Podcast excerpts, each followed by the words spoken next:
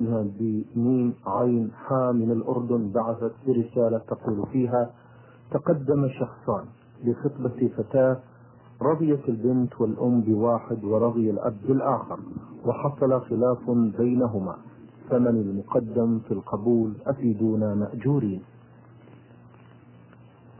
المقدم في القبول المرأة الزوجة فإذا عينت الزوجة المخطوبة شخصا وعين أبوها أو أمها شخص آخر فإن القول قول المخطوبة لأنها هي التي سوف تعاشر الزوج وتبقى معه حياتها وتنجب منه الأولاد. نعم لو فرض أنها اختارت من ليس كفءا في دينه ولا خلقه فحينئذ لا يؤخذ بتعيينها. وإذا أبت أن تتزوج الآخرين المرضيين في دينهم وخلقهم إلا هذا الرجل الذي رضيته وهو ليس بكفر فإنها تمنع منه وتبقى وإن كانت بغير زوج. بقول النبي صلى الله عليه وسلم إذا أتاكم من ترضون من ترضون دينه وخلقه فأنكحوه إلا تفعلوه تكن فتنة في الأرض وفساد كبير. وكذلك لو اختلف الأب والأم في الخاطبين فاختارت الأم واحدا واختار الأب واحدا فإنه يرجع إلى البنت المخطوبة في هذا الأمر.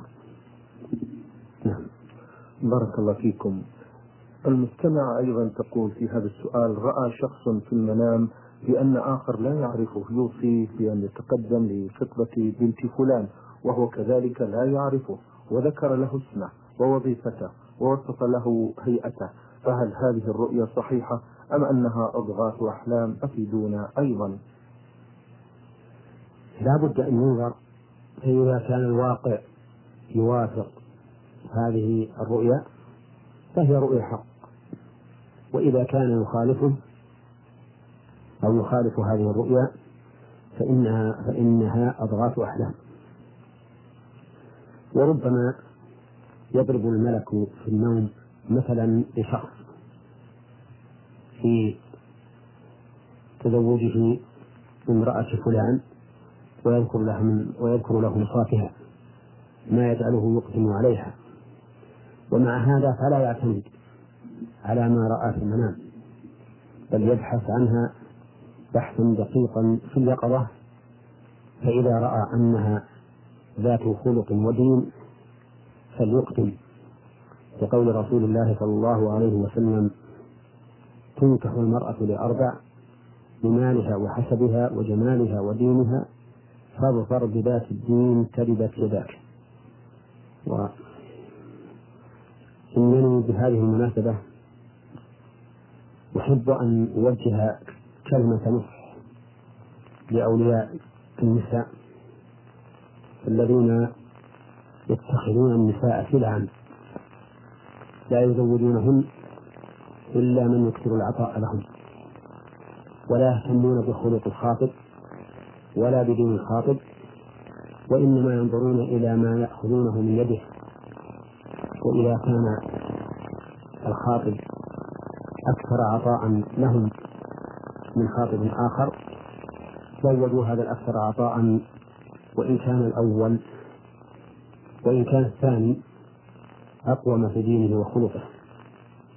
ولا شك أن هذا من الخيانة وأنه لا يحل للإنسان أن يمنع ابنته أو أخته أو من له ولاية عليها من تزويجها بمن هو كفء في دينه وخلقه من أجل المال.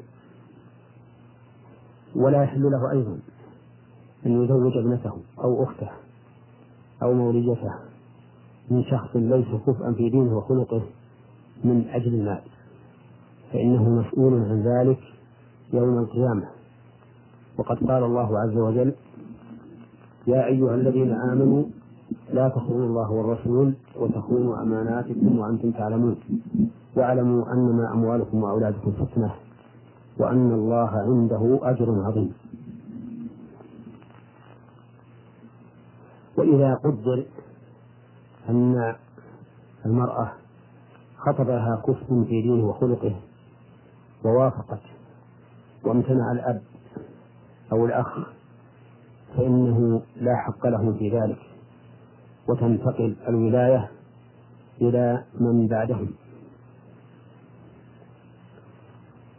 لأنهم لم يقوموا بواجب الأمانة التي حملهم الله إياها.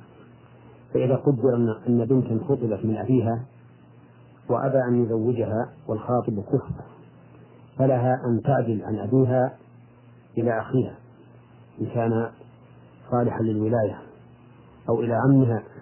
أو إلى أحد من عصبتها فإن لم يقوموا بالواجب في تزويجها فلها أن ترفع الأمر إلى المحكمة من أجل أن تتولى المحكمة ذلك. نعم. بارك الله فيكم. هذا المستمع سين عين واو من سكاكا الجوف بعث برسالة يقول فيها تزوجت من دولة عربية مجاورة وزوجتي راض عنها. دينا وخلقا فهي محافظة على الصلوات والصيام ومطيعة إلى أبعد الحدود. لكن المشكلة تكمن في أهلها فهم لا يصلون ولا يصومون ولا يقيمون وزنا للدين. فهل يجوز أن نتصل بهم وأن نزورهم؟ أم أن لي الحق في أن أمنع أهلي وأولادي من زيارتهم خوفا من الفتنة خاصة وأن أولادي سيرافقون زوجتي في هذه الزيارة؟ نرجو التوجيه. نعم. من المعلوم أن الذي سيعاشر الزوج زوجته فقط فإذا كانت مستقيمة في دينها وخلقها فإنه لا يضره أن يكون أهلها منحرفين عن دين الله عز وجل. وله في هذه الحال أن يمنعها من الذهاب إليهم إذا خاف عليها من الفتنة في دينها أو خاف على أولادها من الفتنة في دينهم. ولكن لو كان يرجو بالذهاب إليهم أن يستقيموا ويهديهم الله عز وجل وصار يذهب إليهم ليعرض عليهم الحق ويحذرهم من المخالفة فإن هذا من باب الدعوة إلى الله عز وجل ولا بأس به. لكن إذا لم يجد تقبلا ولم يجد إلا استهزاء وسخرية فإنه فإن له الحق في أن يهجرهم ولا يذهب إليهم وأن يمنع زوجته وأولادها منهم إذا خاف عليهم الفتنة. نعم. بارك الله فيكم. هذا المستمع محمد يا مصري يعمل بالجوف يقول في هذه الرسالة بأنه يبلغ الثالثة والخمسين من العمر.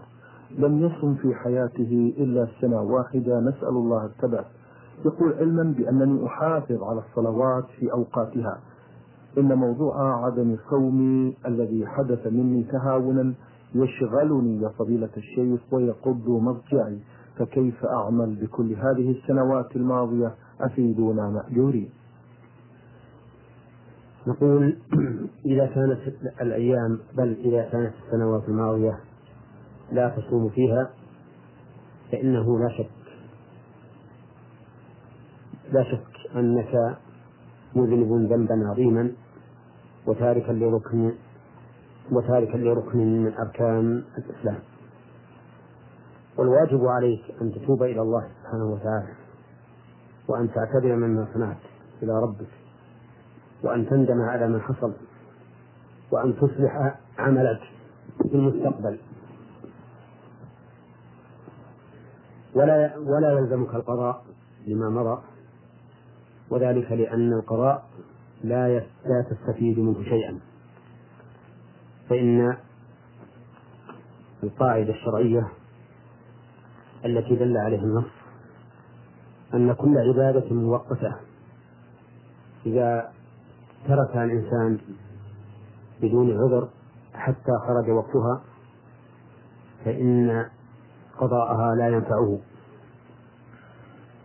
وذلك لأن العبادة المؤقتة موقوتة بزمن ذي طرفين.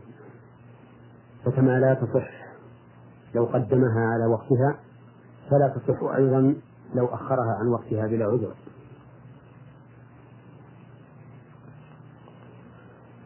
ولو فرض أنه أخرها عن وقتها بلا عذر ثم صلاها بعد ذلك فإنها لا تقبل منه.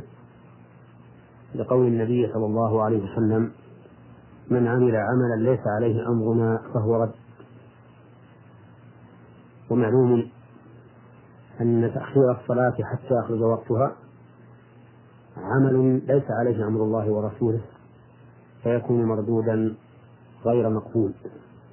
قال الله تعالى إن الصلاة كانت على المؤمنين كتابا موقوتا. أي فرضا موقتا بوقت. فإذا أخرجه الإنسان عن وقته لم يصح إلا بعذر. كقول النبي صلى الله عليه وسلم من نام عن صلاة أو نسيها فليصليها إذا ذكرها. فتبع الله عز وجل مما تركت من صيام الأعوام الماضية وأصلح العمل ومن تاب تاب الله عليه. بارك الله فيكم. المستمع رأفت عبد البديع مصري يعمل في ضواحي حائل بعث برسالة يقول فيها تلقيت خطابا من بلدي بأن زوجتي ستحضر لأداء فريضة الحج وذهبت إلى جدة واستقبلتها في المطار على أمل أننا سنذهب إلى المدينة لزيارة المسجد النبوي والسلام على رسول الله صلى الله عليه وسلم. ولكن المسؤول عن ترتيب البعثة قال إن المدينة المنورة زيارتها بعد أداء مناسك الحج. فأحرمنا من مكة وطفنا وسعينا وأدينا من جدة. يقول فأحرمنا من مكة وطفنا وسعينا وأدينا شعائر الحج. فهل حجنا صحيح أم أم أن علينا شيء من ناحية عدم إحرامنا من الميقات الصحيح؟ نرجو الإفادة. أما بالنسبة للحج فإنه صحيح. لأن الإنسان أتى بأركانه. وأما من الإحرام من الميقات فإنه إساءة ومحرم ولكنه لا يبطل به الحج. ويجبر بفدية. تذبح في مكة وتوزع على الفقراء هناك. ولو أن هذا الرجل لما قدم جدة أو لما قدم قدمت زوجته جدة وقدم هو أيضا جدة وأراد أن يذهب إلى المدينة ليحرم من ذي الحليفة من أبي رعي ثم لم يحصل ذلك لو أنه أحرم من جدة لكان هذا هو الواجب عليه. لكنه أساء حيث أحرم من مكة. إن كان ما ذكر في السؤال صحيحا وإن كان المقصود أنه أحرم من جدة فإنه ليس عليه دم لأنه أحرم من حيث أنشأ وقد ذكر الأخ سائل أن امرأته أتت من مصر إلى الحج وظاهر كلامه أنه ليس معها محرم وهذا حرام عليها لا يحل لها.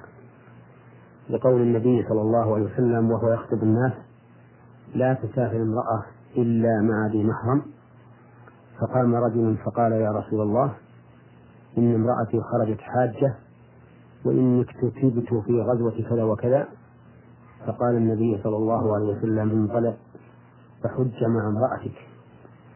فأمره النبي صلى الله عليه وسلم أن يدع الغزوة التي كتب فيها وأن يذهب مع زوجته وهو ولم يستفصل هل كانت الزوجة آمنة أم غير آمنة وهل هي جميلة يخشى الفتنة منها أو بها أم لم تكن؟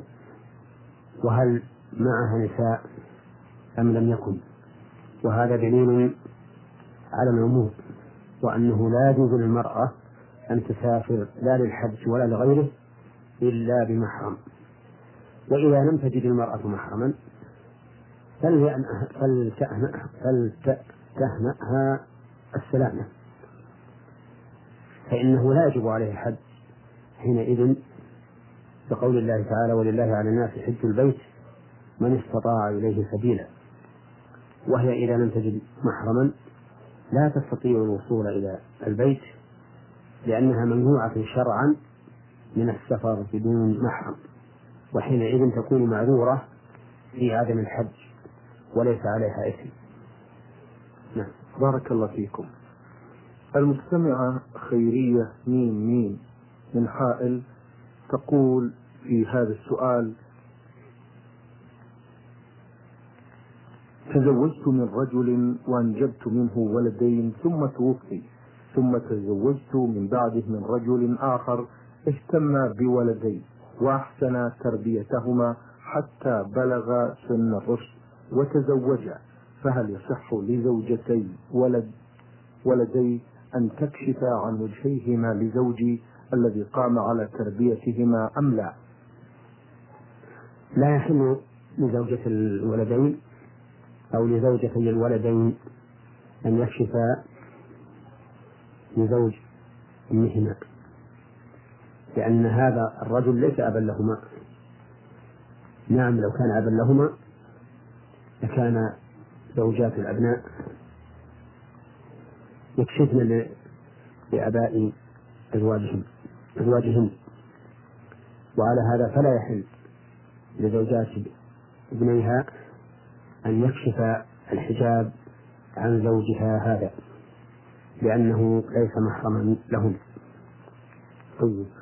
تقول المستمعة خيرية ميم ميم من حائل عندي ذهب أستعمله للزينة فقط وقد سمعت أقوالا متضاربة حول زكاة الذهب المعد للاستعمال فالبعض يؤكد وجوب الزكاة عليه والبعض الآخر يعفيه من الزكاة. فما هو الرأي الصحيح في نظركم مأجوري؟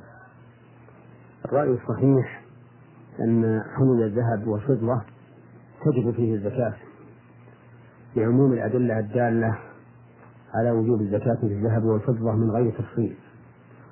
ولأن هناك أحاديث خاصة تدل على وجوب الزكاة في الحلي المستعمل. ولكن لا تجب الزكاة حتى يبلغ نصابا وهو في الذهب خمسة وثمانين جراما وفي الفضة خمسمائة وخمسة وتسعون جراما. فما دون ذلك ليس فيه زكاة. وإذا كان للإنسان بنات ولكل واحدة منهن حلي لا يبلغ النصاب فإن كان هذا الأب قد أعطاهن الذهب قد أعطاهن الحلي على سبيل التملك فإنه لا زكاة عليه ولا عليهن في فيما عندهن من الحلي لأن كل واحدة منه منهن لا يبلغ ما عندها نصابا وإن كان قد أعطاهن على سبيل العارية والانتفاع فالحلي ملكه وعليه أن يضم بعضه إلى بعض ويخرج زكاته إذا بلغ النصاب. المستمع علي محمد من اليمن الشمالي يقول في هذا السؤال هل يجوز لي بعد الأذان أن أخرج من المسجد لإيقاظ أهلي وأولادي للصلاة؟ نعم. نعم يجوز للإنسان أن يخرج من المسجد بعد الأذان لإيقاظ أهله وأولاده ثم يرجع. فيصلي مع الجماعة ولكن ليحرص على أن لا يتأخر عند أهله وأولاده فتفوته صلاة الجماعة. وعليه أن يلاحظ هذا الأمر. أن الخروج من المسجد بعد بلا عذر أو نية رجوعه هو المحرم. وأما إذا كان بعذر أو كان بنية الرجوع فإن هذا لا بأس به. نعم. بارك الله فيكم. هل يجوز تكرار سورة السجدة في صلاة الفجر من كل يوم جمعة؟ نعم. تكرار سورة السجدة. وهل أتى على الإنسان في صلاة الفجر من كل يوم الجمعة هذا هو هذا هو السنة. طيب. وهو الأفضل. وينبغي للإنسان أن يحرص على قراءة هاتين السورتين في صلاة الفجر يوم الجمعة لأن النبي صلى الله عليه وسلم كان يفعل ذلك. لكن بعض أهل العلم رحمهم الله قالوا ينبغي أن يقرأ غيرهما أحيانا لئلا يظن العامة أن قراءتهما فرض.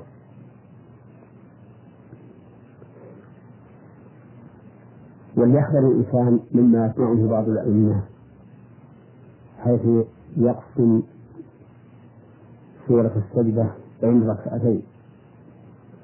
أو يقرأ هل أتى الإنسان ويقسمها بين الركعتين فإن هذا مخالفة للسنة ظاهرة وإذا كان لا يستطيع أن يقرأ بهاتين السورتين كاملتين فليقرأ بسور أخرى من القرآن حتى لا يكون معاكسا للسنة تماما.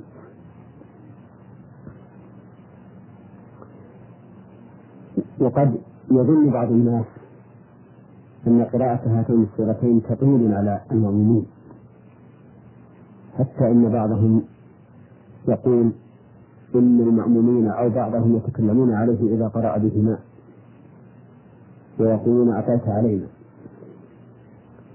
فأقول له اصبر واحتسب لما يقال فيك إذا اتبعت سنة رسول الله صلى الله عليه وسلم. ولا تبالي بأحد عارض في شيء ثبت به النص. فاقرأ بهاتين السورتين وإن استطاع بعض بعض الناس. ولا يستطيعهما إلا إنسان جاهل أو متهاون.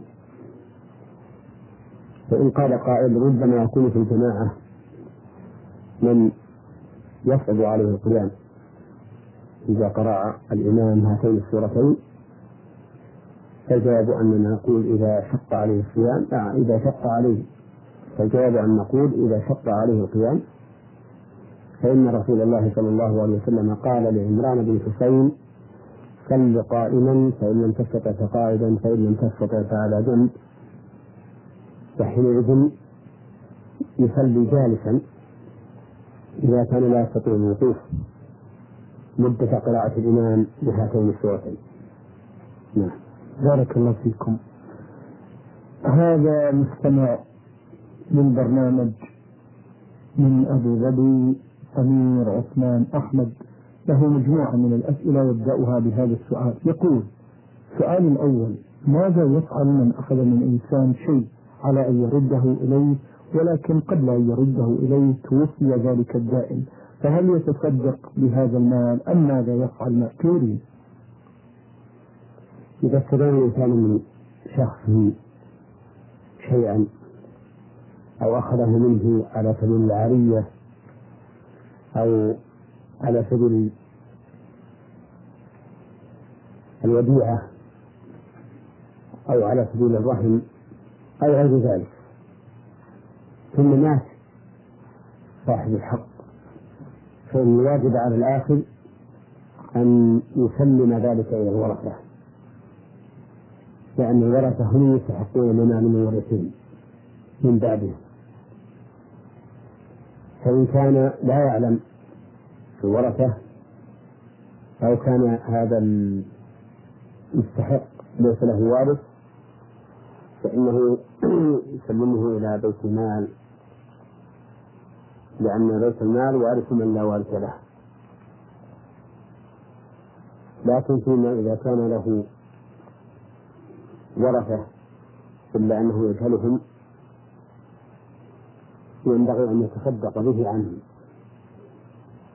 لأن كل مال مجهول مجهول صاحبه أي كل مال جهلت صاحبه فإنك تتصدق به عنه ثم إن علمته بعد فخيره قل له إنني تصدقت به عنك. فإن شئت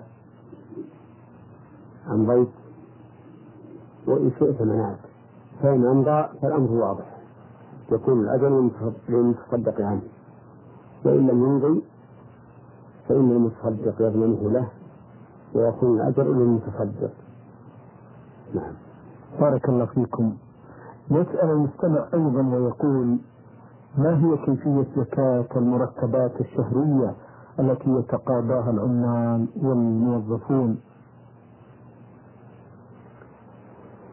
الزكاة لا تجب إلا إذا تم الحول وهي عند المالك فإن أنفقها قبل تمام الحول سقطت زكاتها وعلى هذا فإن المرتبات الشهرية إذا تم عليها الحول وهي عندك تزكيها. ولكن كيف تزكيها؟ لك في زكاتها طريقان. الطريق الأول أن تعرف حصة كل شهر وتزكيها إذا تم حولها. وهذا قد يكون فيه مشقة وعسر. لأن الإنسان لا يدري ماذا يبقى بعدما ينفقه من هذه الدراهم. وأما الطريق الثاني فأن تزكي الجميع إذا تم حول أول راتب. فيكون أداء الزكاة عن أول راتب أداء في وقته ويكون أداء الزكاة عما بعده من الشهور زكاة معجلة. وتعديل الزكاة جائز.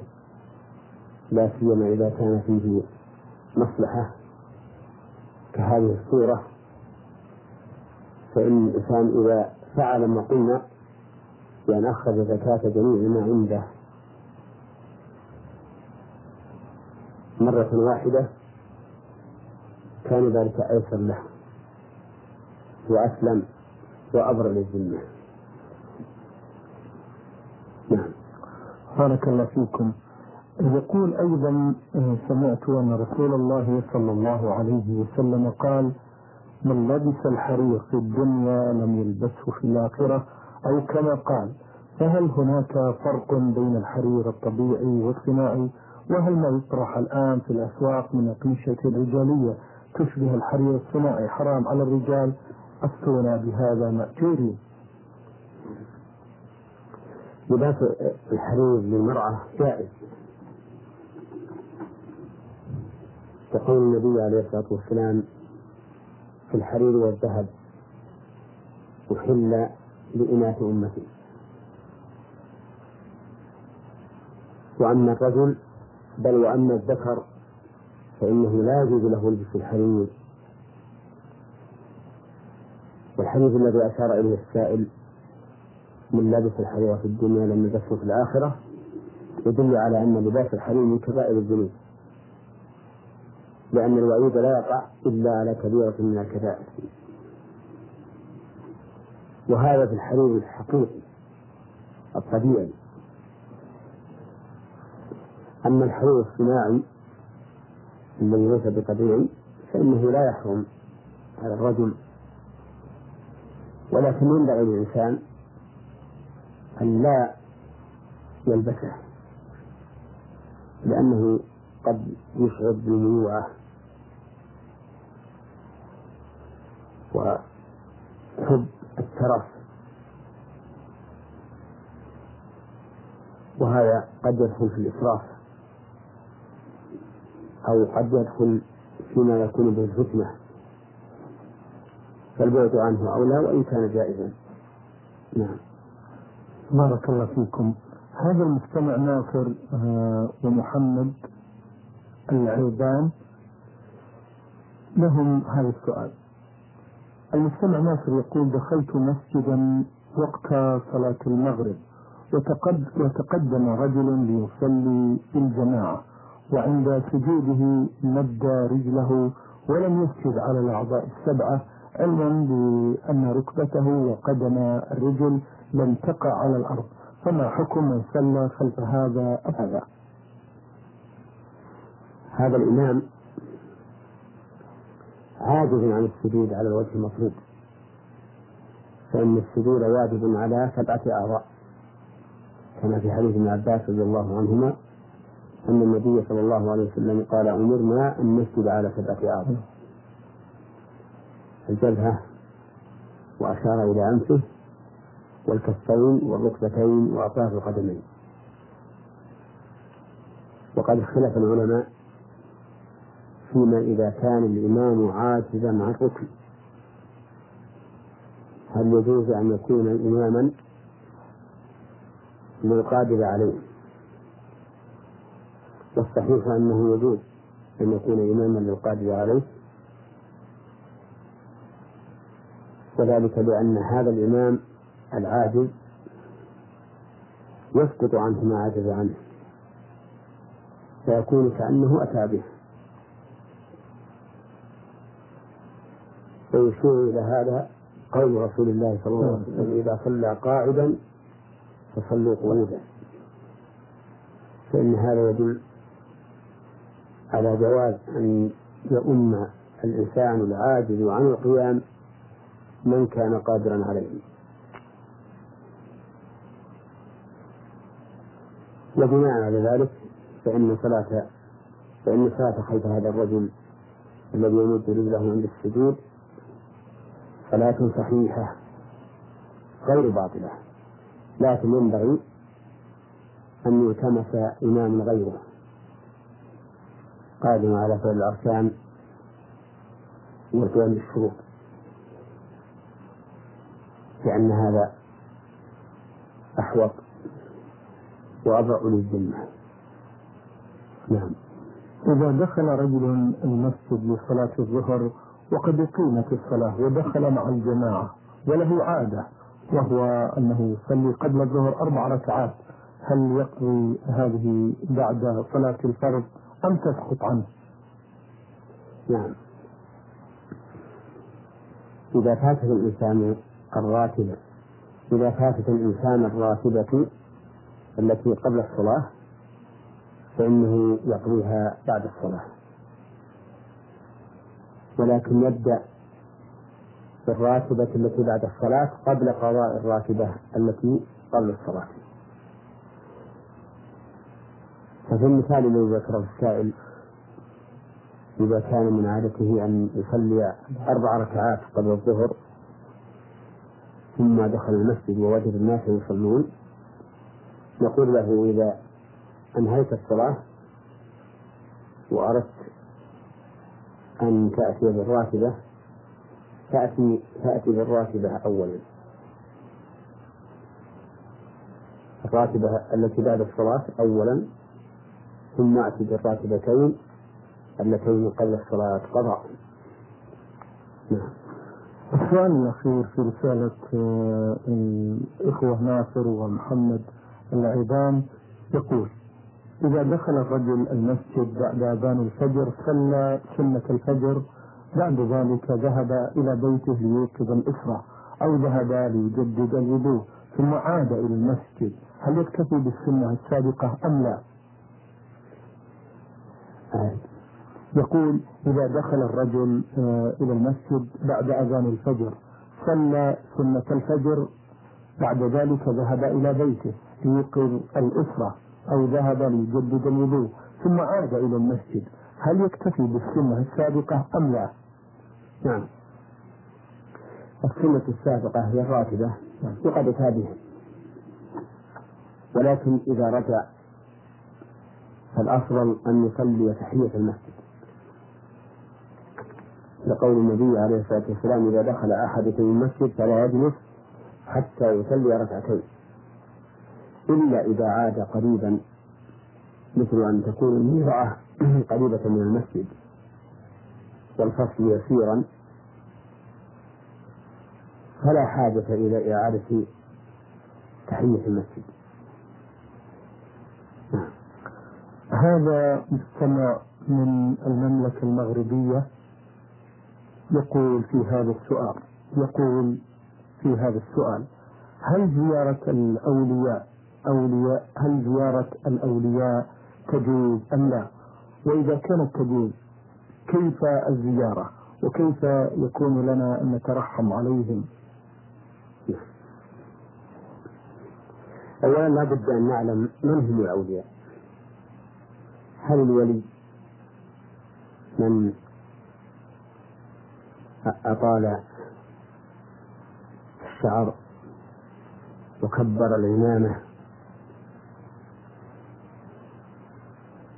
وزاد في حبات المسبحة أو ما أشبه ذلك مما يستمعه من يدعون أنهم أولياء. أم ماذا؟ الجواب على هذا أن نقول إن الولي قد بينه الله عز وجل في كتابه. فقال ألا إن أولياء الله لا خوف عليهم ولا هم يحزنون. الذين آمنوا وكانوا يتقون.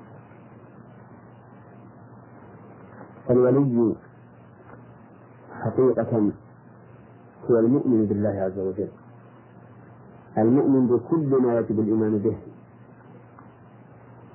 المتقي لله. والتقوى اتخاذ الوقاية من عذاب الله في فعل أوامره واجتناب نواهيه. فإذا علمنا أن رجلا بهذا الوصف فهو متقي. وزيارته إن كان حيا لا بأس بها بل قد تكون مطلوبة بما في الجلوس معه من الخير. فإن الولي المؤمن التقي جلوس صالح وقد حث النبي عليه الصلاة والسلام على الجلوس معه. فقال عليه الصلاة والسلام مثل الجلوس الصالح كحامل المسك. إما أن يحييك وإما أن يبيعك وإما أن تجد منه رائحة طيبة. وأما زيارة قبورهم فإن كان الإنسان يزورها على سبيل التبرك بها فإن ذلك بدعة. وذريعة إلى الشرك. وإن كان يزورها ليدعو لهم فهذا لا بأس به. فإن زيارة القبور للدعاء إلى أهل القبور جائزة. وهي من الإحسان إليهم. وإن كان يزورها أي يزور قبور الأولياء ليدعو الأولياء ويستغيث بهم فهذا شرك أكبر. مخرج عن الملة. لا يقبل من صاحبه صيام ولا صلاة ولا صدقة ولا صيام ولا حج. لأنه مشرك شركا أكبر. فإن الله عز وجل يقول وقال ربكم ادعوني أستجب لكم. إن الذين يستكبرون عن عبادتي سيدخلون جهنم داخلين. ويقول سبحانه وتعالى ومن أضل ممن يدعو من دون الله من لا يستجيب له إلى يوم القيامة وهم عن دعائهم غافلون وإذا حشر الناس كانوا لهم أعداء وكانوا بعبادتهم كافرين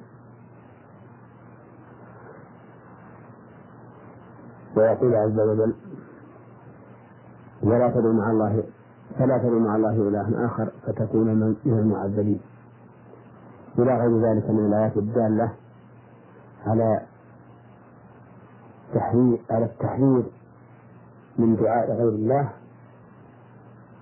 وعلى أنه كفر وشرك مخرج من الملة. فصارت زيارة هؤلاء الأولياء على ثلاثة وجوه. زيارة للدعاء لهم والاتعاظ بأحوالهم فهذه جائزة بل مطلوبة زيارة للتبرك بهم فهذه وسيلة إلى الشرك. زيارة لدعائهم والاستغاثة بهم. فهذا شرك أكبر مخرج عن الملة. ثم إن القسم الثاني وهو التبرك بهم إن كان يعتقد أن هؤلاء يجعلون البركة في سعيه وفي أهله وفي ماله من أجل زيارتهم فهذا شرك أكبر. مخرج من الملة لأن هؤلاء لا يقدرون على على هذا. أموات غير أحياء. فلا يقدرون على أن ينفعوا أحدا في دنياه بكشف الضر أو جلب النفع نعم. بارك الله فيكم. المستمع هذه رسالة وصلت من المستمع عين عين كاف من بغداد العراق. يقول في هذه الرسالة هل يمكن علاج الأمراض بالرقية يا فضيلة الشيخ؟ وهل هناك أحاديث واردة عن الرسول صلى الله عليه وسلم في ذلك؟ وهل كتابة آية الكرسي وسورة ياسين أو الفاتحة في ورقة. ثم نقوم بوضعها في ماء ونشرب ذلك الماء. هل هذا من السنة؟ نرجو توجيه مأجوري نعم الأمراض قد تشفى بقراءة القرآن. وهذا أمر واقع. شهدت به السنة. وجرى عليه التجارب. فإن النبي صلى الله عليه وسلم بعث رهطا في سرية فنزل على قوم ولكن القوم الذي نزل عليه ولكن القوم الذين نزلوا عليهم لم يغيثون. فقعد قعدوا ناحية ثم إن الله سبحانه وتعالى سلط على سيدهم حية فلدقته فجاءوا إلى هؤلاء الرهط. وقالوا هل معكم من يرقى قالوا نعم. فتقدم إليه رجل فقرأ عليه الفاتحة فقام كأنما نشط من عقاب. ولما وصلوا إلى رسول الله صلى الله عليه وسلم وأخبروه قال له عليه الصلاة والسلام وما يدريك أنها رقية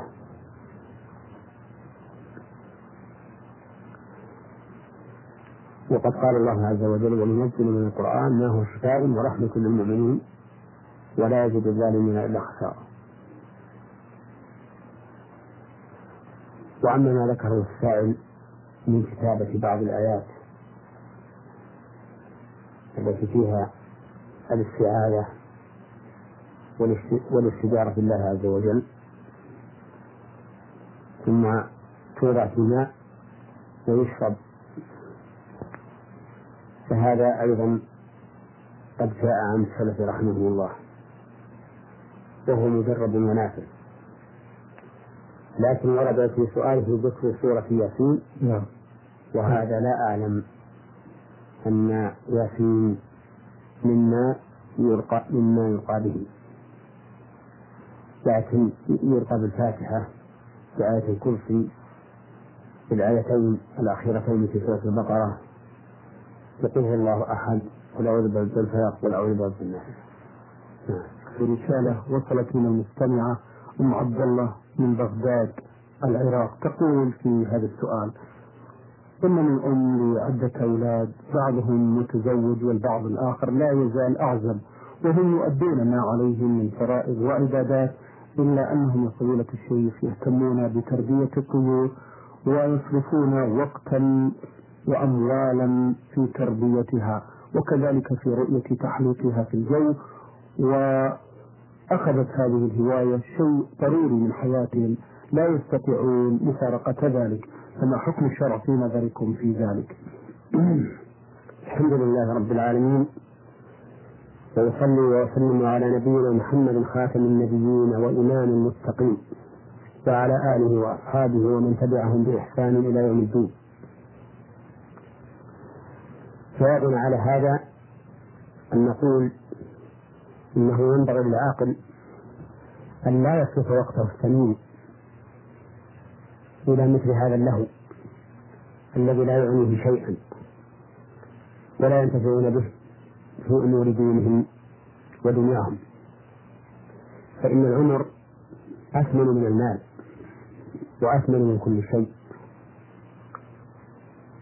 كما قال الله عز وجل حتى إذا جاء أحدهم الموت قال رب ارجعوني لعلي أعمل صالحا فيما تركت. وفي الحديث ما من ميت يموت إلا ندم. إن كان محسنا ندم أن لا يكون ازداد وإن كان مسيئا ندم أن لا يكون استعتب وإضاعة العمر في هذا اللهو خسارة عظيمة. فنصيحتي لهؤلاء الأولاد بارك الله فيهم ووفقهم أن يكفوا عن هذا اللهو.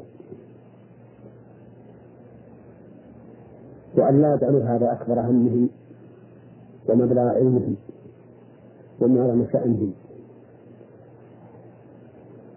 ولا حرج عليهم أن يقتنوا مثل هذه الطيور من أجل الاستفسار بها والبيع والشراء لأن البيع والشراء فيما أحل الله من الأمور التي أباحها الله سبحانه وتعالى كما قال وأحل الله البيع وحرم الربا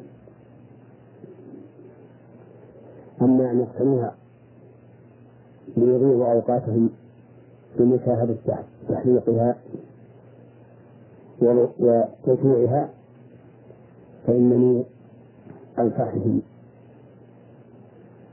وأحذرهم من إضاعة أوقاتهم في مثل هذا. وأما الجزم بالتحريم فلا أجزم به لكنني أراه مضيعة للوقت وخسارة للحياة. بارك الله فيكم.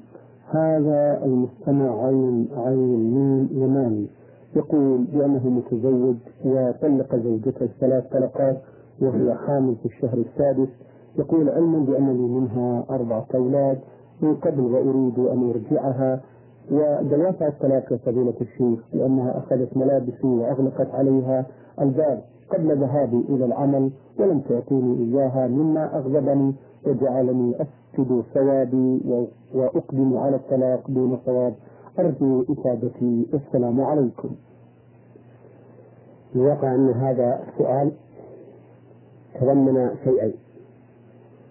أحدهما أن الرجل طلق في حال غضب شديد فقد به صوابه والثاني أنه طلق ثلاثا. فأما الأول فإننا نقول إذا كان قد طلق في حال غضب شديد فقد به صوابه وأغلق عليه أمره ولم يتمكن من الإرادة التي يقدم بها أو يحكم فإنه في هذه الحال لا طلاق عليه ولا يقع على امرأته لا طلقة واحدة ولا ثلاث لأنه كالمكره المرغم وإن كان الإكراه منه من الخارج أي من خارج النفس لكن هذا إكراه داخلي. ودليل هذا قوله صلى الله عليه وسلم لا طلاق ولا عتاق في إغلاق. والإغلاق معناه أن يغلق على الإنسان قصده وإرادته حتى لا يتمكن من التصرف على ما يريده ويهواه فهو مأخوذ من أغلق الباب يغلقه وضده الفتح والانشراح والانطلاق بالإرادة المقصودة بل بالإرادة التامة التي وقعت من الإنسان عن تروي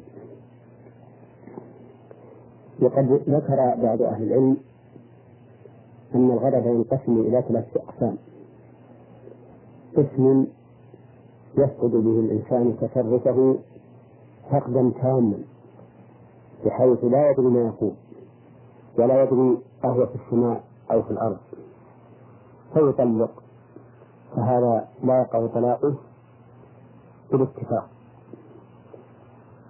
لأن هذا لم يقصد لا اللفظ ولا المعنى وإنما تكلم كأنما يتكلم كلام معتوه أو مشهور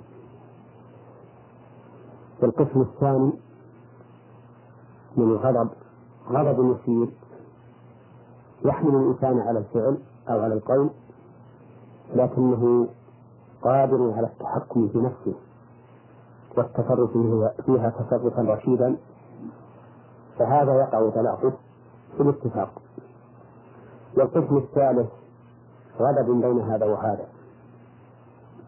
فهو محل نزاع بين العلماء والصحيح أنه لا يقع به الطلاق أو لا يقع فيه الطلاق. وذلك لأن الإنسان كالمكره المرغم ولا بد من قصد كامل عن تصرف واعي. وأما الطلاق الثلاث وهو الذي تضمنه سؤاله أيضا. فإننا نقول الطلاق الثلاث إذا كان متواليا بعد رجوع فإن الطلقة الثالثة تبين المرأة من زوجها ولا تحل له إلا بعد زوج. مثاله أن يطلق ثم يراجع. ثم يطلق ثم يراجع. ثم يطلق الطلقة الثالثة ثم يطلق الطلقة الثالثة. ففي هذه الطلقة لا يحل له الرجوع إلى زوجته. لا بعقد ولا بغير عقد إلا بعد أن تنكح زوجا غيره. نكاحا صحيحا مقصودا. غير تحليل للزوج الأول. وأما إذا طلق ثلاثا من غير رجعة مثل أن يقول أنت طالق ثلاثا أو أنت طالق أنت طالق أنت طالق فإن جمهور أهل العلم على أن هذا كالأول أي أن المرأة تدين به ولا تحل لزوجها إلا بعد نكاح صحيح غير نكاح تحديث وذهب شيخ الإسلام ابن تيمية رحمه الله إلى أن الطلاق بهذه الصيغة لا يقع إلا واحدة فقط. واستدل بعموم حديث ابن عباس رضي الله عنهما قال كان الطلاق الثلاث على عهد رسول الله صلى الله عليه وسلم وأبي بكر وسنتين من خلافة عمر طلاق الثلاث واحدة. فلما تتابع الناس في هذا وكثر وقاعهم لهذا الطلاق قال عمر رضي الله عنه أرى الناس قد تتايعوا في أمر كانت له فيه أناس فلو أمضيناه عليهم فأمضاه عليهم. وتبعه على هذا عامة أهل العلم. وإنني بهذه المناسبة أوجه نصيحة إلى إخواني المسلمين أن يتقوا الله عز وجل في في أنفسهم وفي أهليهم وأن لا يتسرعوا بالطلاق فيبت نساءهم ثم يذهبون إلى كل عالم يستفتونه مع الندم العظيم وربما حصل بذلك فراق وتشتت وتفريق للعائلة بسبب التسرع وعدم التأني ولا شك أن بعض الناس سريع الغضب شديد الغضب أيضا. ودواء هذا أعني شدة الغضب وسرعة الغضب. دواء أن يستعيذ الإنسان بالله من الشيطان الرجيم. وإذا كان قائم قائما جلس وإذا كان جالسا اضطجع وليقم ويتوضأ وليملك نفسه. ولهذا جاء رجل إلى رسول الله صلى الله عليه وسلم فقال يا رسول الله أوصني. قال لا تغضب. فردد مرارا. قال لا تغضب. وهذا يدل على أن الغضب أمر ذميم. حتى أن الرسول عليه الصلاة والسلام كرر الوصية به. كما أني أنصح إخواني المسلمين أيضا إلى أمر بدأ بدأ يكثر فيه وهو الحلف بالطلاق. يقول الإنسان مثلا علي الطلاق ألا أفعل كذا. أو يقول إن فعلت كذا فامرأتي طالق. أو يقول لزوجته إن فعلت كذا فأنت طالق. أو ما أشبه ذلك من العبارات. التي يوقعونها ثم يندمون على ما فعلوا ويذهبون إلى عتبة كل عالم لعلهم يجدون مخرجا. واليمين بالطلاق خلاف الأمر بالمشروع خلاف ما أمر به النبي صلى الله عليه وسلم. فإن رسول الله صلى الله عليه وسلم قال من كان حالفا فليحلف بالله أو ليصمت. وإنني أقول لهؤلاء المتلاحدين في الحالف بالطلاق أقول لهم إن جمهور أهل العلم لا يرون أن الحلف بالطلاق يمينا أقول أن إن جمهور أهل العلم لا يرون أن الحلف بالطلاق يمين بل يرونه تعليق وأنه متى حصل الحنث وقع الطلاق على صفة ما قاله هذا المطلق فالمسألة خطيرة جدا. فعليكم أيها الإخوة ألا تتهاونوا بالطلاق لا بإيقاعه ولا بعدده ولا بصيغه. نسأل الله لنا ولإخواننا المسلمين الحماية من أسباب غضبه وعقابه. اللهم آمين. وجزيكم خيرا فضيلة الشيخ. هذا المستمع من برنامج مستمعة للبرنامج أختكم في الله عين من المملكة. لعلي مع طول الجواب. أخشى أن يكون آه، السائل لم يفهم جواب سؤاله. فأقول له إذا كان غضبك شديدا بحيث لا تملك نفسك فليس عليك طلاق وزوجتك باقية معك لم يحصل عليها طلاق. الحمد لله. أما إذا كان الغضب يسيرا تملك به نفسك فالقول الراجح أن طلاقك الثلاث لا يقع إلا واحدة. فلك أن تراجعها ما دامت في العدة قبل أن تضع فإن وضعت قبل أن تراجعها فلا بد من عقد جديد. هذا إذا لم يسبق منك طلقتان قبل هذه الطلقة. فإن سبق منك طلقتان قبل هذه الطلقة فإنها لا تحل لك إلا بعد ذلك نعم. بارك الله فيكم. هذه المستمعة غين من المملكة. لها مجموعة من الأسئلة تقول في سؤالها الأول هل يجوز للمرأة أن تجمع الصلوات في البرد والمطر كجمع الرجال؟ أقول إنه لا يجوز للمرأة أن تجمع للبرد والمطر لأن الجمع إنما يجوز عند الحاجة والمشقة في تركه. والمرأة لا تحتاج إلى أن تجمع لأنها لا يعني والمرأة لا تحتاج إلى أن تجمع من أجل المطر والبرد لأنها لا تخرج من بيتها. بخلاف الرجال الذين يخرجون من بيوتهم إلى المساجد فإنه يشق عليهم في البرد الشديد مع الريح الشديدة أن يرجعوا إلى المسجد. وعلى هذا فإذا كان الإنسان يصلي في بيته كالمرأة والمريض ونحوهما فإنهم لا يجمعون من أجل المطر أو من أجل البرد الذي يبيح الجمع.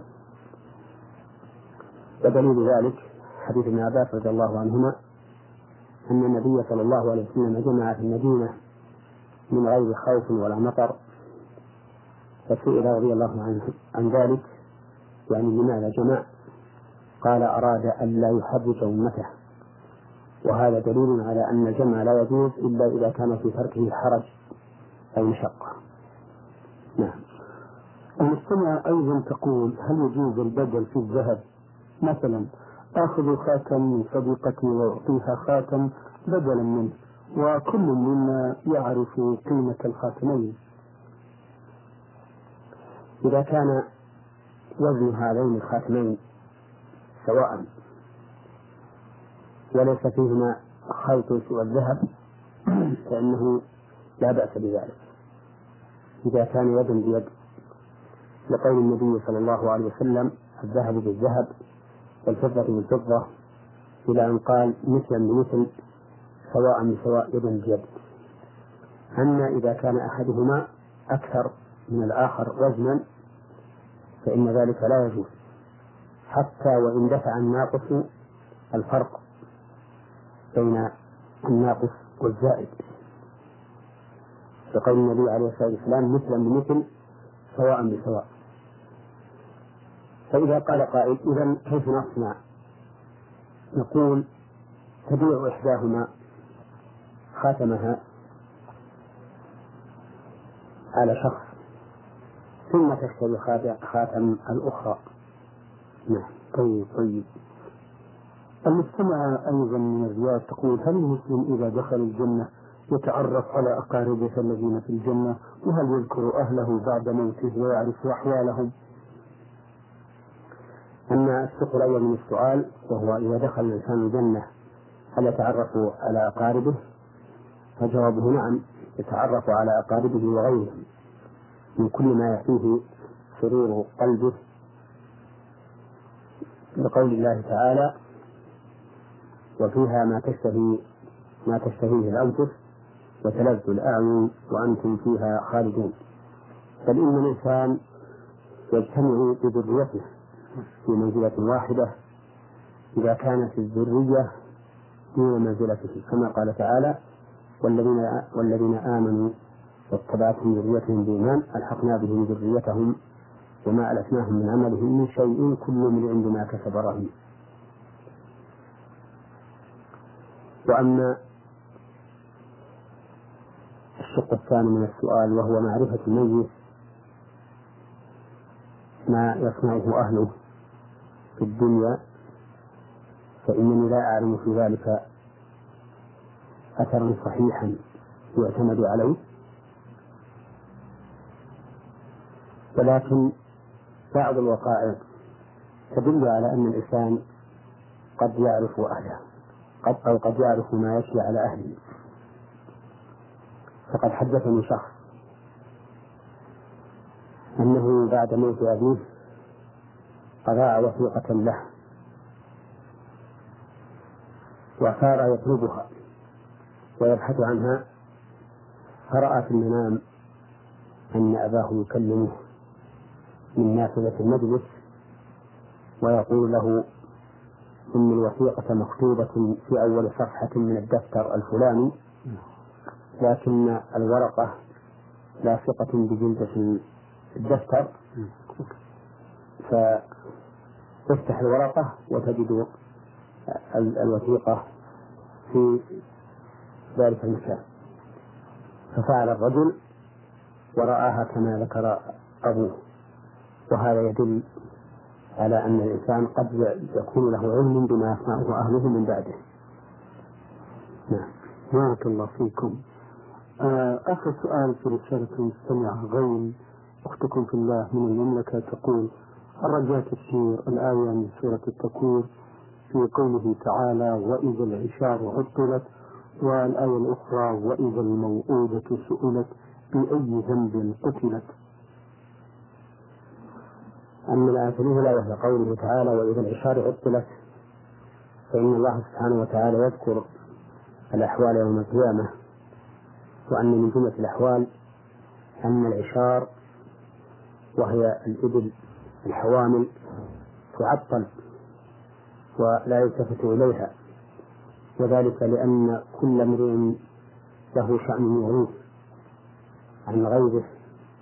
حتى إن الإنسان لا يفر من أبيه وأم من أخيه وأمه وأبيه وصاحبته وبنيه. فلا يهتم بأنفس الأموال عند العرب وهي العشار. وأما الآية الثانية فإن الموؤودة هي الفتاة التي تدفن وهي حية. وكان من العرب في الجاهلية من يدفن البنات خوفا من العار كما قال الله تعالى وإذا بشر أحدهم بالأنثى ظل وجهه مسودا وهو كريم يتوارى من القوم من سوء ما بشر به أيمسكه على هون أم يدسه في التراب ألا ساء ما يحكمون. هذه الموءودة إذا كان يوم القيامة. فإنها تسأل بأي ذنب قتلت ومن المعلوم أنه لا ذنب لها ولكنها تسأل توبيخا وتقريعا وتلوينا لمن وعدها. وهذا كما تقول للشخص المظلوم أمام ظالمه بأي شيء اعتدى عليه بأي شيء اعتدى عليك بأي شيء أخذ مالك وما أشبه ذلك. مما يكون فيه تقريع وتوبيخ للفاعل وتبرئة للمفعول به. نعم. بارك الله فيكم. هذا مستمع من برنامج محمد عبد الجبار مصطفى من بغداد العراق. يقول ما حكم الشرع في نظركم فضيلة الشيخ في الطفل الذي يولد متخلف عقليا؟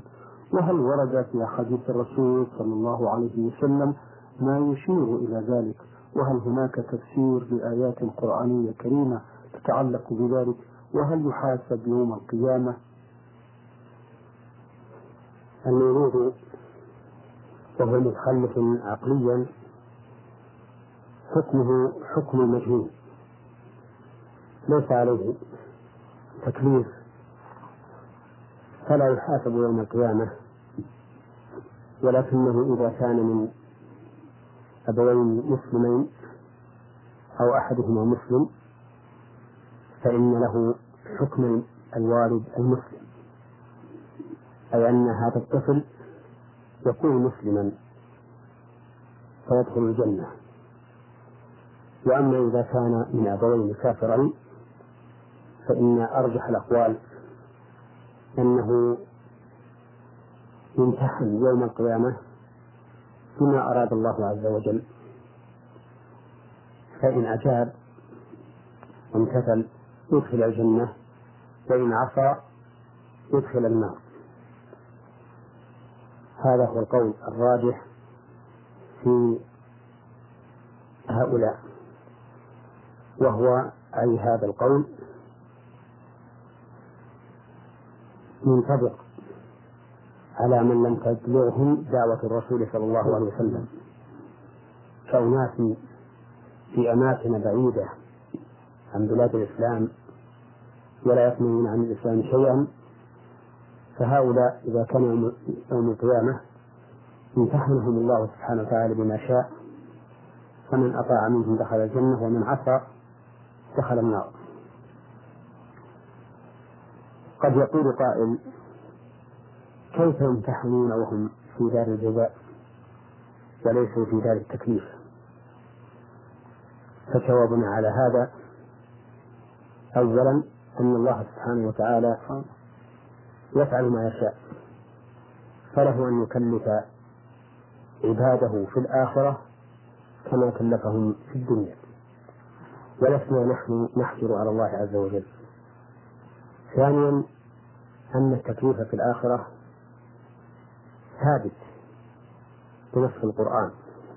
كما قال تعالى يوم يكشف عن ساق ويدعون إلى السجود فلا يستطيعون خاشعة أبصارهم ترهقهم ذلة وقد كانوا يدعون إلى السجود وهم سالمون. فدل هذا على أن أن التكليف قد يقع في الآخرة.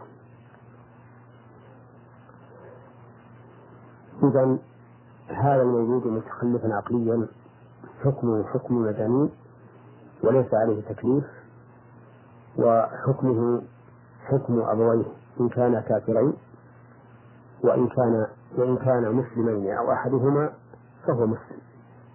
وبهذا الجواب يتبين حكم هذا المولود متخلفا عقليا. وما ذكرناه فإنه مقتضى دلالة الكتاب والسنة. فإن القلم قد رفع عن ثلاثة عن السعيد حتى يبلغ وعن المجنون حتى يفيق وعن النائم حتى يستيقظ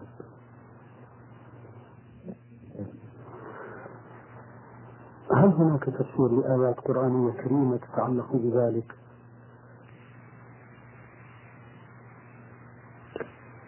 القرآن كما قلت في قبل قليل والسنة كل منها يدل على أن المشهور ومن في حكمه ليس عليه تكليف.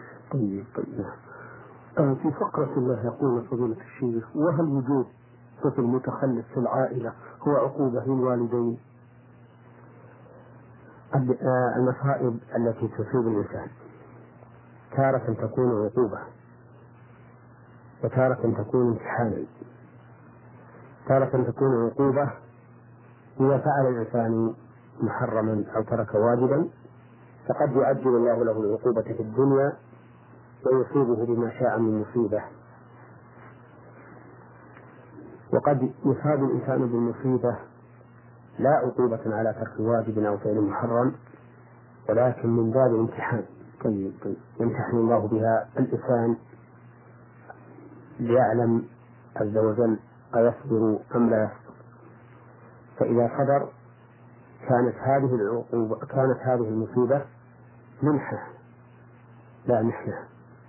يرتقي بها هذا الإنسان إلى المراتب العالية وهي مرتبة الصابرين.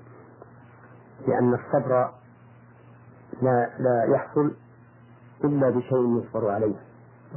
ولهذا كان رسول الله صلى الله عليه وسلم يوعك يعني يمرض كما يوعك الرجلان منا أي يشدد عليه في الوعك لأجل أن ينال بذلك درجة أو أعلى درجات الصابرين عليه الصلاة والسلام.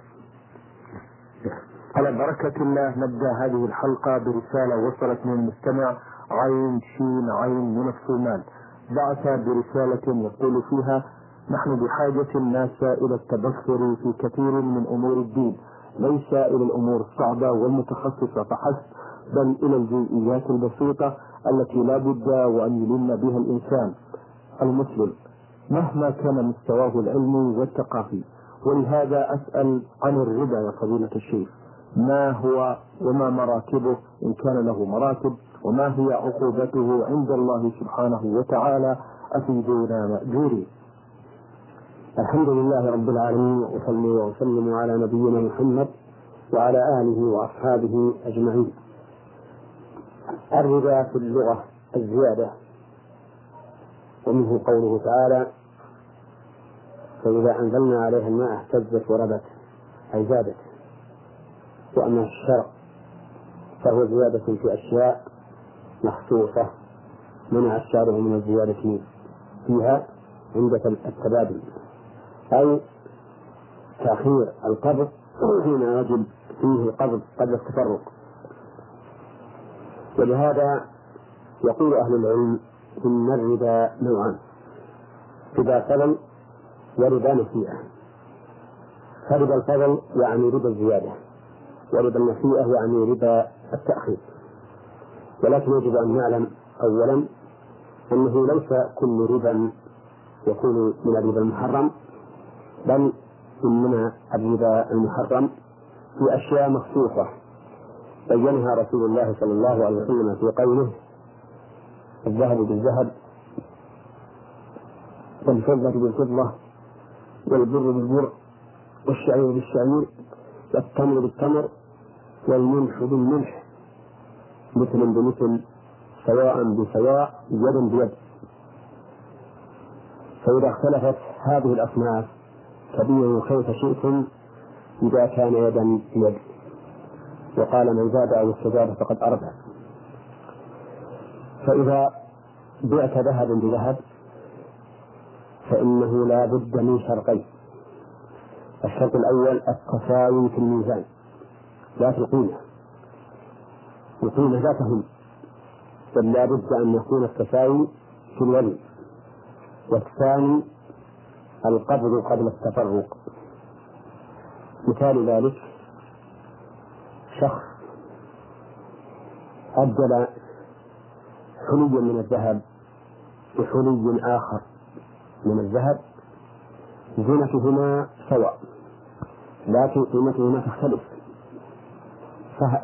فهذا يشترط فيه القبض قبل التفرق. وأما اختلاف القيمة فلا يضر. لقول النبي عليه الصلاة والسلام مثلا بمثل سواء بسواء. يد بيد.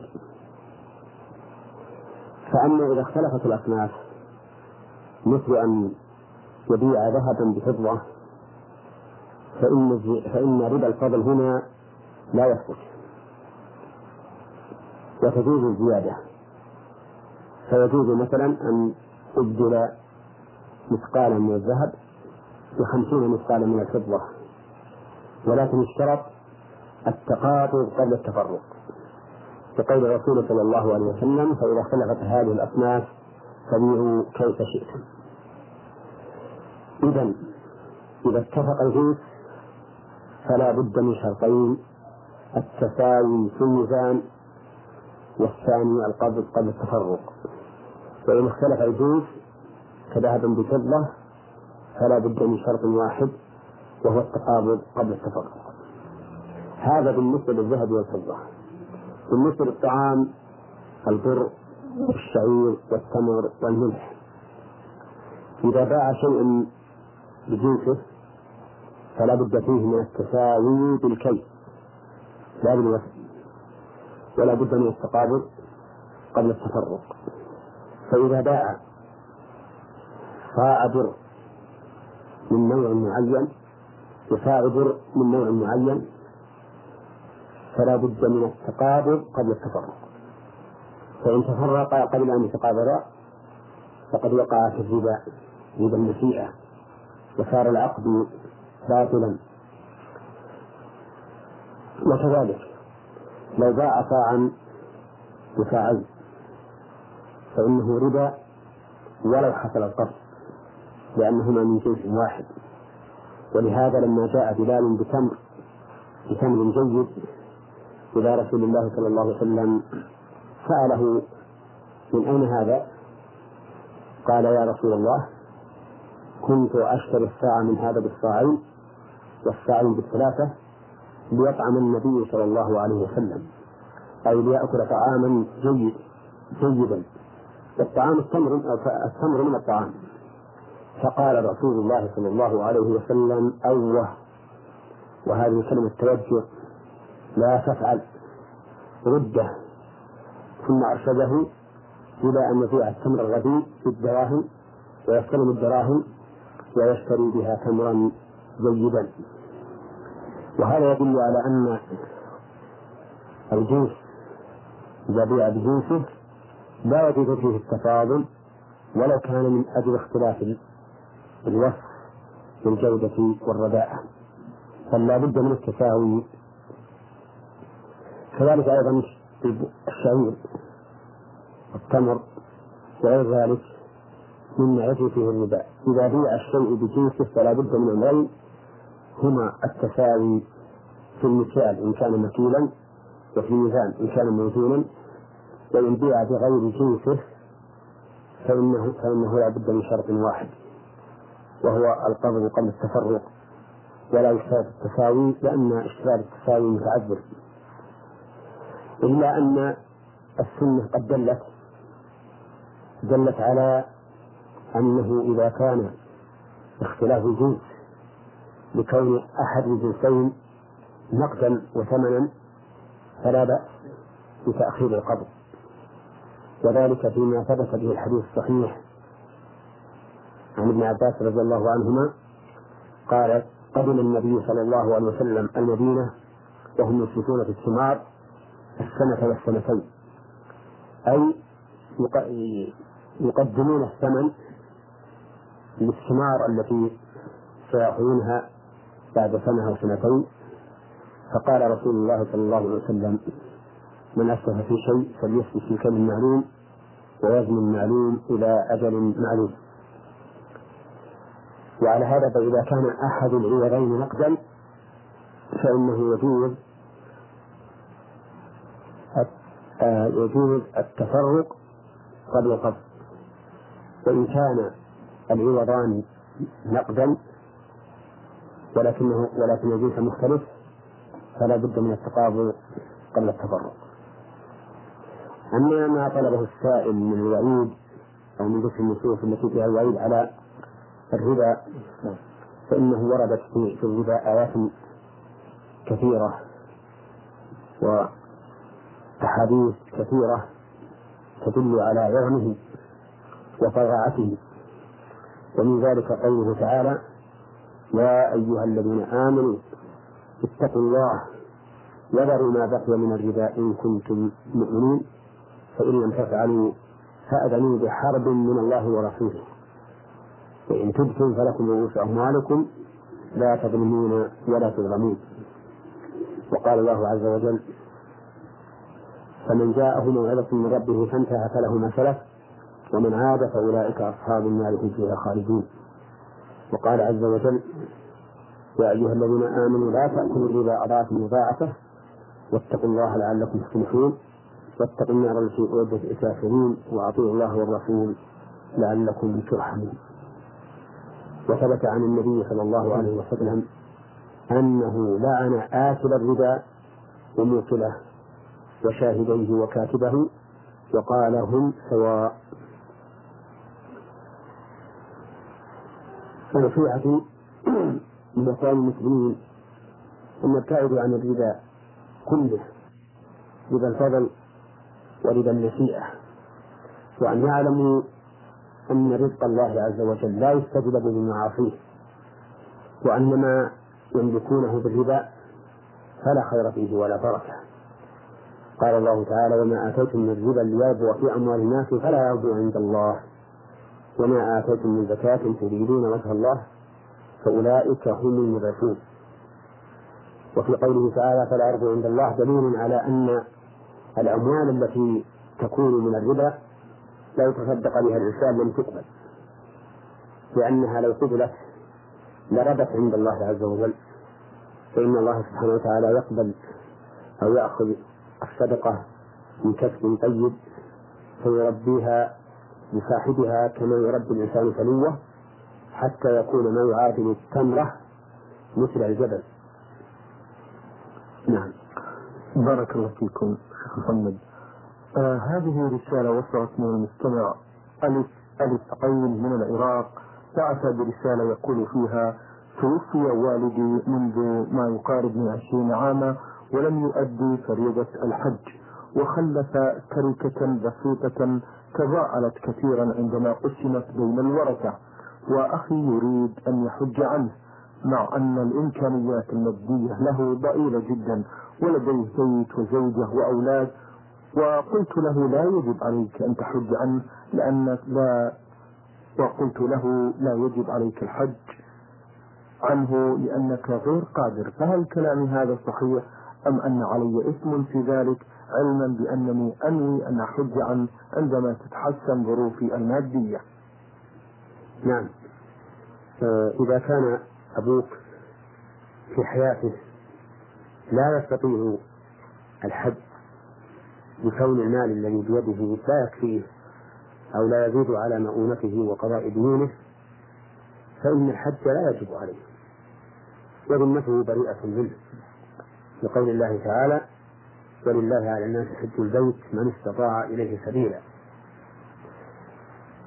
وأما إذا كان أبوك يمكنه أن يحج في حال حياته لأن عنده دراهم فاضلة عن بل لأن عنده دراهم زائدة عن حاجاته وقضاء دينه فإن الواجب عليكم أن أن تحجوا عنه من تركته لأن الحج يكون دينا في ذمته مقدما على الوصية والإرث.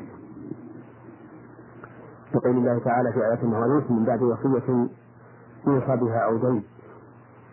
وقد ثبت عن النبي صلى الله عليه وسلم أنه قضى بالدين قبل الوصية وأما إذا أراد أحد منكم أن يحج عنه تطوعا فلا حرج في ذلك. لكن لا يكون هذا على حساب نفقته ونفقة أولاده. فإذا كان المال الذي بيده قليلا لا يزيد عن حاجاته فإنه لا ينبغي له أن يحج عن والده لأنه لو كان هو نفسه لم يحج لم يجب عليه الحج فكيف يحج عن غيره. ويمكنكم إذا أردتم نفع أبيكم أن تستغفروا له وأن تدعوا له بالرحمة والرضوان فإن ذلك ينفعه إذا تقبل الله منكم. جزيكم خيرا. إبراهيم بسيوني مستمع للبرنامج دائم مصري ويعمل في المملكة يقول في هذا السؤال هل القصر يصح لمن مكث في غير وطن أكثر من شهر؟ نعم. القصر يعني صلاة الرباعية ركعتين. نعم. بأن يصلي الظهر ركعتين والعصر ركعتين والعشاء ركعتين. وهو من سنن السفر المؤكدة. حتى إن بعض العلماء قال بوجوبه ولكن الراجح أنه لا يجب وإنما وإنما هو سنة مؤكدة. لكن من أقام في مكان تقام فيه الجماعة. فالواجب عليه أن يصلي مع الجماعة. لأن المسافر لا تسقط عنه الجماعة بل هو مأمور بها ملزم بها. لقول الله تعالى وإذا كنت فيهم فأقمت لهم الصلاة فلتكن طائفة منهم معك وليأخذوا أسلحتهم فإذا سجدوا فليكونوا من ورائكم ولتأتي طائفة أخرى لم يصلوا فليصلوا معك. وليأخذوا حذرهم وأسلحتهم. فأمر الله تعالى بصلاة الجماعة حتى بالقتال. ومعلوم أن رسول الله صلى الله عليه وسلم كان قتاله في في سفر. فإذا أوجب الله علي على المجاهدين صلاة الجماعة دل هذا على أن صلاة الجماعة لا تسقط بالسفر. ولكن لو قدر أنه في بلد ليس فيها من يقيم الصلاة أو كان المسجد بعيدا عنه يشق عليه الوصول إليه. أو فاتته الصلاة فإن له أن يقصر الرباعية إلى ركعتين ما دام على سفر.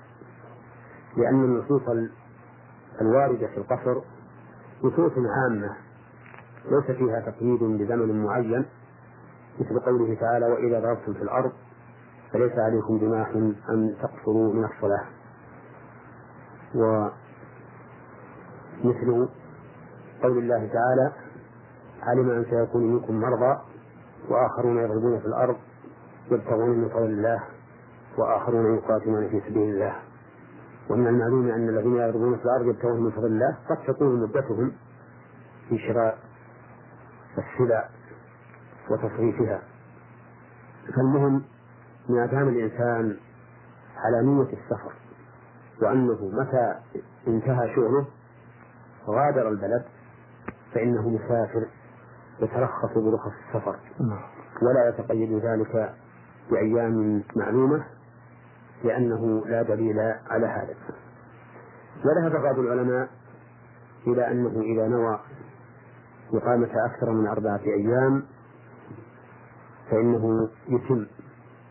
وذهب آخرون إلى أنه إذا نوى أكثر من إقامة أكثر من خمسة عشر يوما فإنه يقصر وذهب آخرون إلى أنه إذا نوى إقامة أكثر من تسعة عشر يوما فإنه يقصر والخلاف في هذا كثير وقد ذكره النووي رحمه الله في شرح المهذب الكتاب المجموع المعروف المشهور وذكر فيه نحو عشرة أقوال. وكلها أقوال كما قال شيخ الإسلام رحمه الله أقوال متقابلة ولكن المرجع في ذلك إلى ظاهر النصوص ولم يرد في النصوص ما يدل على التقييد. نعم. بارك الله فيكم. آه المستمع أيضا يسأل عن صلاة الفرد خلف الصف إذا كان الصف مكتملا هل أسحب شخص من الصف الأول ليكمل معي الصلاة أم ماذا أفعل؟ الجواب على هذا أنه قد سبق من هذا المنبر. منبر نور على الدرب. أجوبة كثيرة في هذا الموضوع. ولا بأس أن نعيد الجواب مرة ثانية. فنقول إن إن الواجب على الإنسان إذا أتى إلى المسجد أن يدخل في الصف. ولا يجوز له أن ينفرد. عن الصف. لأن الجماعة يقصد بها الاجتماع في المكان والاجتماع في العمل. فالاجتماع في المكان بأن يكونوا صفا واحدا وفي العمل بأن يكونوا متابعين لإمامهم.